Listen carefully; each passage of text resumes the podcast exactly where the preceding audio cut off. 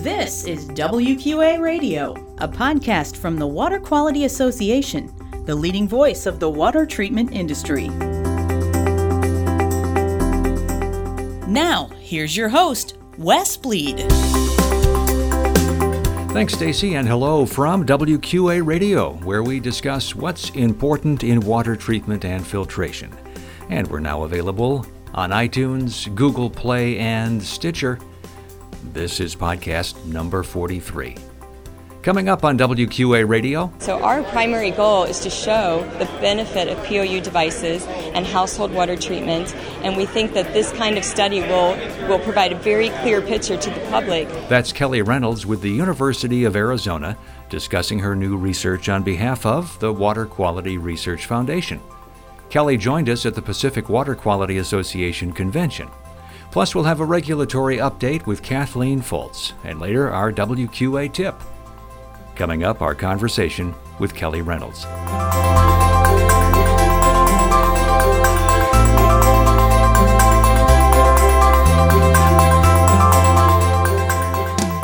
Kelly Reynolds from the University of Arizona joins us to talk about her new research study sponsored by the Water Quality Research Foundation.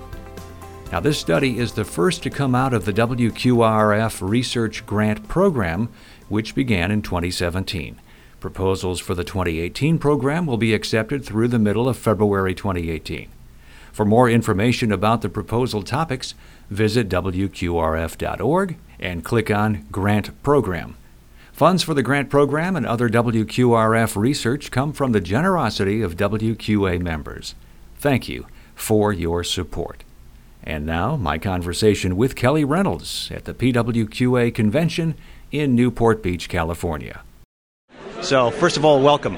Thank you, Wes. So, the project that we're currently working on, that's funded by WQRF, is to look at the use of point of use filters from households. These filters, when they go through their routine maintenance cycles, we're gathering them from the, the companies that are providing maintenance and we're testing the filters to see what kind of contaminants we can find on them. So, if we find a contaminant that was trapped by a POU device, that's a contaminant that wasn't consumed by the consumer, right? So, we're looking at POU devices as really surveillance tools for monitoring municipal water quality. If you understand a bit about how municipal water quality is tested and monitored, they, the municipalities collect a lot of samples over time, but not in a continuous fashion. So it's very easy to miss for a municipality that's testing their water when there might be peak events happening. We know that water contamination isn't dispersed over time equally. So what we can do by monitoring high volumes of water using POU filters from households is to get a picture of over the entire year that volume of water that was passed through those filters, what contaminants were in there.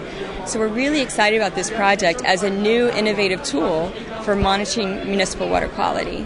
And we're talking, by the way, at the Pacific Water Quality Association convention as we speak in October of 2017. And so when does this all get going? Our project will start soon and we'll be collecting filters and samples and analyzing them over the next year.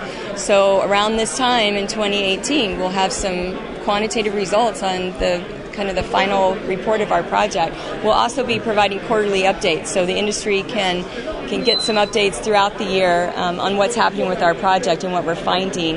But the final report will be released in about a year.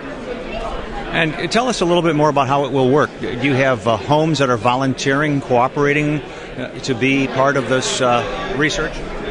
We are working with a local company, WaterTech, who's providing filters for us. So whenever they call on homes for, the, for their routine maintenance and changes of filters, they're going to give us the filters, and in our laboratory, we'll analyze those filters primarily for microbial contaminants. So we'll be looking for fecal indicator bacteria, but also human viruses that are known pathogens that can cause disease.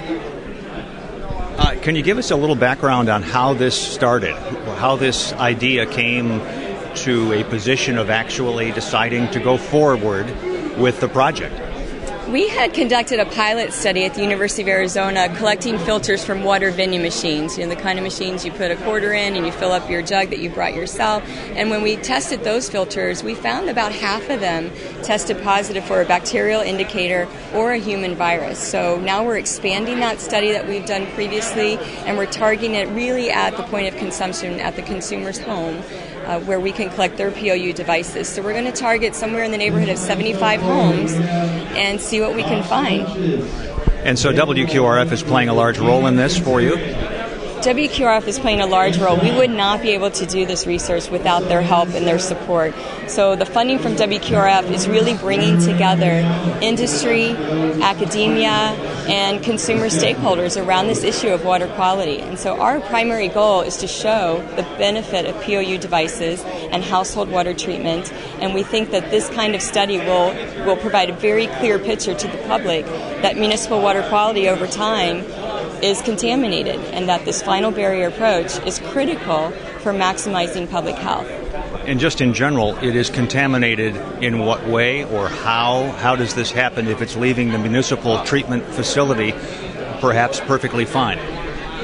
We know that our distribution system has some problems. So, our infrastructure is aging everywhere around the country. We have cross connections that we know contribute to leaks and events where contaminants can seep into the distribution system. So it's really important to really have this final barrier at the point of consumption, at the tap. That's really what this whole industry is about. And our research at the University of Arizona, I've been doing research on water quality contamination for almost 30 years. And if you look for a contaminant long enough, you will find it. And I think that's something the public no longer wants to gamble with. When we see situations like what happened in Flint, Michigan, contamination events, whether it be lead or Legionella or other bacterial pathogens or viral pathogens, it's unpredictable when these events will occur.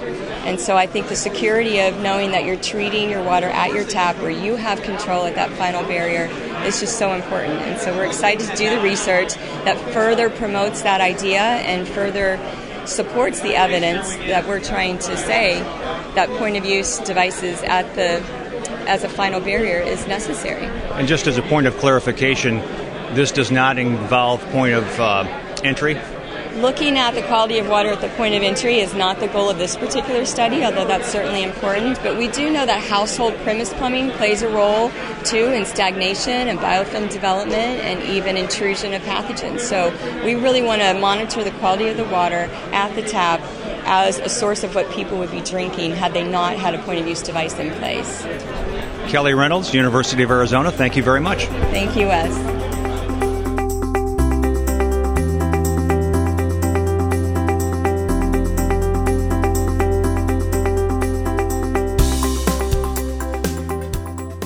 This is Kathleen Foltz, WQA's Regulatory and Government Affairs Coordinator, with your regulatory update. WQA is partnering with the National Groundwater Association and the Irrigation Association for the second year to host the Water Resources Congressional Conference in Washington, D.C., as a part of WQA's D.C. fly in. All WQA members are invited to participate.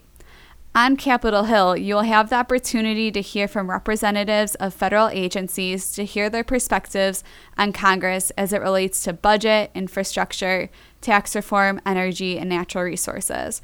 WQA will also divide participants into teams and give you the opportunity to meet with senator and representatives' offices on the Hill. This is an opportunity for you to talk about your business with your congressman's office and speak on behalf of the industry on important legislation. The save the date is March 6th and 7th, and you'll receive more information on how to register as we approach the event. I'm Kathleen Foltz for WQA Radio.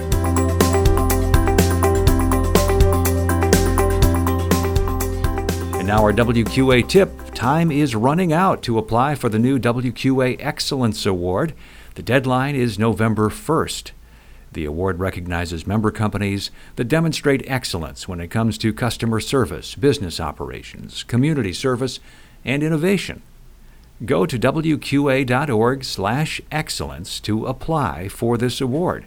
It's going to be presented at the WQA convention in Denver in March. Well, thanks for listening to WQA Radio. You can subscribe on Google Play, iTunes, and Stitcher. And we say thanks one more time to our guest, Professor Kelly Reynolds of the University of Arizona. For Stacy S. Kutzbach, this is Wes Bleed. So long from WQA Radio. You've been listening to WQA Radio, a podcast from the Water Quality Association, the leading voice of the water treatment industry. More about WQA's Gold Seal product certification, professional education and certification, find certified products and water treatment providers, and find out how you can become a member, all at WQA.org. Thanks for listening.